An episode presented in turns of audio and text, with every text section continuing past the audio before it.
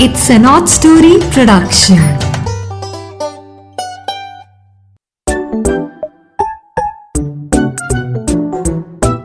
Hello दोस्तों, आज नीरा की नैया आपके लिए लाई है एक नई कहानी, सूरत या सीरत पार्ट वन सो आज हम इस पार्ट में वो वाली कहानी सुनेंगे जैसी हमें बचपन में पसंद थी हम बचपन में कहते थे ना, अपनी दादी को, राजा रानी वाली कहानी सुनाओ। तो ये सच में राजा रानी वाली कहानी है। और बच्चों, इसमें राजकुमारियाँ भी हैं और उन राजकुमारियों के साथ कुछ अजीब अजीब सा होता है। तो चलो ना, ये कहानी सुने और जाने कि क्या बात है, यहाँ पे क्या हो रहा है। बच्चों, एक राजा था। उसकी सात बेटियाँ थी और सातों बहुत सुंदर, बहुत सुशील और बहुत समझदार थी। और एक प्रॉब्लम थी कि राजा की जो पत्नी थी रानी, उसका देहांत हो चुका था। तो जो सबसे बड़ी बेटी थी, उसी ने अपनी दूसरी बहनों के साथ मिलके बाकी सब बहनों को पाला। और राजा जो था, उसके पास तो वक्त नहीं था अपनी बेटियों के साथ समय बिताने का। उसको अपना राजपाट चलाना होता था, सब कुछ देखना होता था। तो उसने सोचा कि ठीक है, मेरी बेटियाँ अच्छे से पल रही हैं और वो अपना काम करता रहा। लेकिन जो बेटियाँ थी ना, वो बड़ी बेटी को छोड़कर बाकी सभी बहुत शरारती थी, बहुत शरारती थी। ना अपने कमरे में पढ़ाई करती और फिर उसके बाद में बस धमाल मचाती खूब डांस करती। उनको बहुत शौक था नाचने का और उन्होंने खूब डांस करना, मिलके और एंजॉय करना। और कभी कभार जब महीने में राजा उनका हाल पूछने आता था तो भोली सी सूरत बना के एक लाइन में सबने खड़े हो जाना। तो राजा ने देखना, उसने सोचना कि मेरी बेटियाँ तो बहुत अच्छी है, बहुत समझ लेकिन जब उनकी शादी का समय आया तो राजा ने एक शिकायत नोट की जो उसकी प्रॉब्लम बन गई कि नौकरों ने कहा कि रोज सुबह जो राजकुमारियाँ हैं, उनके जूते टूटे हुए मिलते हैं, बिल्कुल घिसे हुए, टूटे हुए तो हमें फिर नए जूते लाके देने पड़ते हैं। तो राजा को ये राज समझ नहीं आया। उसने अपनी बेटियों को बुलाया और उनसे पूछा कि क्या बात है? बेटा, आपके शूज़ कैसे टूट जाते हैं ये? तो वो बोले से सूरतें बना के कहती हैं, पता नहीं पिताजी, कैसे हुआ? हमें तो नहीं पता। तो राजा भी सोचता है, पता नहीं क्या बात है? तो फिर उसके मन में आता है कि यहाँ कोई राज तो है, जो ये अपने जूते इनके रात में टूट जाते हैं, इसमें राज तो कोई है। तो वो फिर एक अनाउंसमेंट करवाता है पूरे राज्य में। और कहता है कि जो भी नौजवान ये पता लगाएगा कि ऐसा क्यों होता है तो मैं फिर एक बेटी की उसके साथ शादी कर दूँगा और उसको अपने राज्य का वारिस भी बना दूँगा। पर अगर वो नौजवान पता ना लगा पाया एक रात रुकने के बाद तो फिर उसका सर धड़ से कलम कर दिया जाएगा। उसका सर काट दिया जाएगा। तो ये बड़ी सख्त शर्त थी, लेकिन फिर एक राजकुमार आगे आया। किसी देश का राजकुमार वहाँ आया हुआ था और वो आ गया राजा के पास। कहता है, राजा, मैं ये काम कर सकता हूँ। तो राजा ने कहा, ठीक है तो तुम चलो, अपनी शर्तें तुम्हें पता होनी चाहिए, ये मेरी शर्त है। मैं जो हो सकेगा वो करूँगा तुम्हारे तो राजकुमार जो था, उसको उन्होंने अच्छी तरह से खिलाया, पिलाया राजा के नौकरों ने। और फिर राजकुमारियों के कमरे के सामने वाला कमरा जो था, राजमहल में, उसमें उसे ठहरा दिया गया। राजकुमारियों ने देखा कि एक नौजवान सामने के कमरे में ठहरा है तो सबसे बड़ी वाली जो राजकुमारी थी, वो रात को सोने से पहले उसके लिए एक शरबत का गिलास लेकर गई कि लीजिए, आप शरबत पी के सोइए। तो वो बड़ा इम्प्रेस हुआ कि अच्छा बड़ा ध्यान रख रही है मेरा। तो उसने शरबत का गिलास पी लिया। कुछ ही देर में उसका सर चकराने लग गया। वो बेहोश हो गया। राजकुमारियों ने जब देखा कि वो बिल्कुल बेहोश है और लेटा हुआ है बेड में तो वो अपना दरवाज़ा बंद करके अपने काम में लग गई। तो सुबह हुई तो अचानक उसकी नींद खुली और देखा उसने कि ये तो सूरज सिर पे चढ़ाया और सुबह हो गई है। तो उसने फटाफट भाग के कमरे से बाहर निकल के राजकुमारियों के दरवाजे को खोला, कमरे को और अंदर झांका। तो देखा राजकुमारियाँ वापस अपने बेड में लेटी हुई हैं, लेकिन उनके सबके जूते टूटे हुए हैं। तो उस बेचारा बड़ा निराश हो गया कि मैं तो पता ही नहीं लगा पाया ये कैसे हो गया। तो राजा ने अपनी शर्त के मुताबिक उसका सर कलम करा दिया और वो अपने जान से हाथ धो बैठा। तो इसी तरह कुछ कुछ दिनों के बाद फिर और नौजवान आने शुरू हुए। तो उन्होंने भी अपनी किस्मत आजमानी चाहिए। लेकिन ऐसा करते करते पाँच नौजवान तो अपनी जान गंवा चुके थे। लेकिन किसी ने पता नहीं किया कि कैसे हुआ, क्योंकि वो राजकुमारियाँ उसको रात को सोने से पहले शरबत का गिलास देती थी और उसके साथ फिर उनको नशा आ जाता था।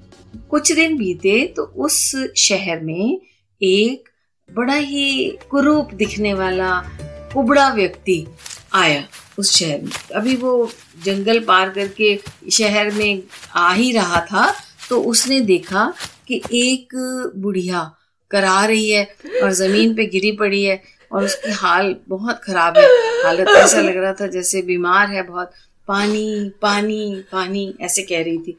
तो उसने देखा कि उसके पास जो उसकी पानी पीने की बोतल थी, उसमें तो बहुत थोड़ा पानी था, बहुत गर्मियों का मौसम था, उसने अपनी परवाह नहीं करी और वो पानी जो था उस बुढ़िया को पिलाया। और उसकी जान में जान आई थोड़ी सी तो वो बुढ़िया उसको देख के कहती है कि बहुत रहम दिल हो तुम मैं तुम्हारी कुछ मदद करना चाहती हूँ। तो उसने बोला कि हाँ माँ बोलो। तो उसने अपने झोले में से उसे कपड़ा निकाल के दिया और कहा कि इस कपड़े में बहुत जादुई ताकत है। अगर तुम कभी किसी मुसीबत में हो और तुम अदृश्य होना चाहते हो तुम गायब होना चाहते हो तो ये कपड़ा अपने सिर पर ओढ़ लेना। तो तुम किसी को नज़र नहीं आओगे लेकिन तुमको सब कुछ दिखता रहेगा। उसने बूढ़ी माँ का धन्यवाद किया और वह कपड़ा अपने बैग में डाल के आगे चल पड़ा। तो थोड़ा आगे गया तो उसने सुना, वहाँ शहर में लोग बात कर रहे थे कि देखो कितनी मुश्किल हो गई ये तो काम हो ही नहीं पा रहा किसी से भी। तो उसने पूछा, क्या काम नहीं हो पा रहा? तो लोगों ने बताया कि राजा की बेटियों की ये प्रॉब्लम है कि उनके जूते रात रात में घिस के टूट जाते हैं। तो ये राजा पता लगाना चाहता है कि ऐसा क्यों हो रहा है? और फिर पाँच छह नौजवान अपनी जान भी गवा चुके हैं, जो नहीं अपनी शर्त पूरी कर सका, उसको जान से हाथ धोना पड़ा। तो ये बहुत बड़ी बात है। तो ये इस कुबड़े ने सोचा कि क्यों ना मैं भी आजमा लूँ अपनी किस्मत कि अगर तो किस्मत खुल गई तो मैं राजा का वारिस बन जाऊँगा। और अगर किस्मत ना खुली तो ये भी क्या ज़िंदगी है? मैं कितनी बुरी ज़िंदगी जी रहा हूँ। कोई मुझसे बात नहीं करना चाहता, कोई मेरी शक्ल नहीं देखना चाहता। तो उसने कहा, मैं जाता हूँ राजा के पास। और वो राजा के पास पहुँच गया। तो राजा को उसने बताया कि, राजा, मैं दूसरे देश से आया हूँ, लेकिन मेरे मन में भी इच्छा है कि जो आपने राज पता लगाने की शर्तें रखी हैं, मैं वो आपकी शर्तें जानता हूँ और मैं ये राज पता लगाने की कोशिश करूँगा। मुझे एक मौका दीजिए। राजा ने नौकरों से कहा कि इसके लिए भी रात का इंतज़ाम किया जाए। उसे खाना वाना खिलाया गया और उसे राजकुमारियों के सामने वाले कमरे में वहाँ ले गए और उसको वहाँ पे बोला कि आज रात आप यहाँ रहेंगे। उसने सारे कमरे को ध्यान से देखा और उसने ये भी पूछा कि पहले वाले जो राजकुमार या लड़के जो भी आए थे, उनको क्या मुश्किल आई? तो नौकरों ने बोला कि वो तो सोते ही रह जाते थे सारी रात, उठे ही नहीं, जबकि उनको तो राज पता लगाने के लिए जागना था। इसका माथा ठनका कि ज़रूर अब इसमें भी कोई राज है। तो रात हुई और बड़ी राजकुमारी अपने कमरे का दरवाज़ा खोल के इसके कमरे में आई और उसने उससे कहा कि, ये लीजिए हमारे यहाँ रिवाज है कि रात को सोने से पहले ये शरबत पी के सोते हैं। ये हमारे राज्य का बहुत बढ़िया शरबत है। उसको फिर लगा कि ये रिवाज इनका कुछ गलत है। तो वो लड़की जब चली गई तो उसने वो शरबत पिया नहीं, बल्कि खिड़की से बाहर उड़ेल दिया। और उसने सोचा कि जैसे दूसरे सोते रहते थे, मैं भी सोने का नाटक करता हूँ। और वो अपने बिस्तर पे लेट गया और खराटे भी भरने लगा। तो राजकुमारियाँ कुछ देर अपने कमरे में बैठी रही कि ये अभी बेहोश हो जाए, सो जाए। उसके दरवाजे से देखा तो वो खराटे भर रहा था, बिस्तर पे लेटा हुआ। तो इससे फिर राजकुमारियों को तसल्ली हो गई कि ये इस समय सो चुका है, बेहोश हो गया। कुछ समय बाद कुबड़े को लड़कियों के कमरे से एक जैसे मशीन चलती है कोई, वैसी आवाज़ आने लगी। वो एकदम से उठा और धीरे धीरे सामने वाले कमरे के दरवाजे तक गया और जरा सा दरवाज़ा खोल के उसने अंदर देखा कि क्या चल रहा है। तो अंदर देखा तो हैरान रह गया कि राजकुमारियाँ गोल दायरा बना के कमरे के बीचों बीच खड़ी हैं और कमरे के बीच में फर्श से बहुत तेज रोशनी आ रही है। और जो बड़ी राजकुमारी है, वो हाथ से ताली बजाती है। जैसे ही वो ताली बजाती है तो वहाँ पे रोशनी वाली जगह पे एक गड्ढा बन जाता है और उस गड्ढे में उसको सीढ़ियाँ नज़र आती हैं। तो एक एक करके राजकुमारियाँ उस सीढ़ियों को उतरने लगती हैं। तो ये भाग के अपने कमरे में जाता है और जल्दी से अपना अदृश्य होने वाला कपड़ा था, वो सर पे डाल लेता है। और फिर राजकुमारियों के पीछे पीछे ये भी सुरंग में चला जाता है। और उनको पता भी नहीं चलता, ना उनको वो दिखाई देता है। और फिर उसके बाद ये उनके पीछे पीछे धीरे धीरे जाता है ताकि उन्हें कोई आवाज़ भी ना आए उसके पाँव की। तो वो देखता है कि जहाँ सुरंग खत्म होती है, वहाँ पे एक बहुत सुंदर, बहुत ही चमकीला सा बाग शुरू हो जाता है। उस बाग में से जब वो लड़कियाँ राजकुमारियाँ निकल कर जा रही होती हैं तो उस बाग के अंदर बहुत ही यूनिक से, बहुत ही अजीब से पेड़ लगे होते हैं, झाड़ियाँ होती हैं। कुछ पेड़ होते हैं जिनकी टहनियाँ और पत्ते सोने के होते हैं। कुछ पेड़ों की टहनियाँ और पत्ते चांदी के होते हैं और कुछ झाड़ियों पे जैसे मटर की फलियाँ लटक रही होती हैं, ऐसे डायमंड्स की फलियाँ लटक रही होती हैं, हीरों की। तो वो बड़ा हैरान होता है, बड़ा जादुई बाग होता है वो। उसमें से राजकुमारियाँ चलती जाती हैं आराम से। तो ये भी उनके पीछे पीछे चलता जाता है। काफ़ी दूरी पे आगे जाके एक झील आती है। उस झील का पानी चांदी की तरह चमक रहा होता और उस झील के किनारे पे सात नौकाएँ खड़ी होती हैं, बोट्स खड़ी होती हैं। वहाँ पे सात राजकुमार भी होते हैं।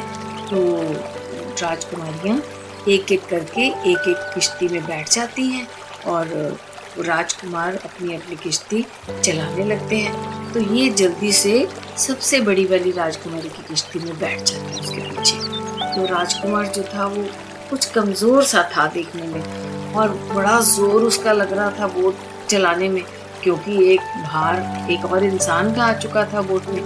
पर फिर भी वो ज़ोर लगा के खींचता रहा खींचता रहा और शक्ल से तो वो बीमार ही लग रहा था। तो फिर भी कैसे कैसे करते करते उसने नाव दूसरे किनारे पहुँचा दी। सभी लड़कियाँ, सभी राजकुमारियाँ अपनी अपनी नाव से उतरी और सामने एक बहुत खूबसूरत महल था। उस महल में रंगीन रोशनियाँ जल रही थी और वहाँ पर बहुत बढ़िया संगीत बज रहा था। कुबड़े ने देखा कि राजकुमारियाँ उस महल के अंदर चली गई हैं और उस महल में जाकर उन्होंने राजकुमारों के साथ उस बढ़िया संगीत के ऊपर नृत्य करना शुरू कर दिया। और वहाँ चांदी और सोने के बर्तनों में बहुत स्वादिष्ट भोजन भी लगा हुआ था। कभी वो भोजन खाती, कभी वो फिर नृत्य करने लगती, फिर वो भोजन खाती, फिर वो नृत्य करती। और ऐसे हँसते खेलते सारी रात बीतती जा रही थी।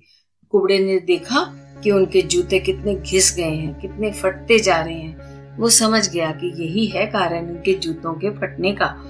तभी जो सबसे बड़ी बहन थी, उसने ताली बजाई और इशारा किया कि चलने का समय हो गया, दिन निकलने वाला है। वो सभी अपने अपने वापस झील के किनारे आ गई इकट्ठी और अपनी अपनी नौका में बैठ गई। तो ये कुबड़ा फिर से सबसे बड़ी राजकुमारी की नौका में बैठ गया।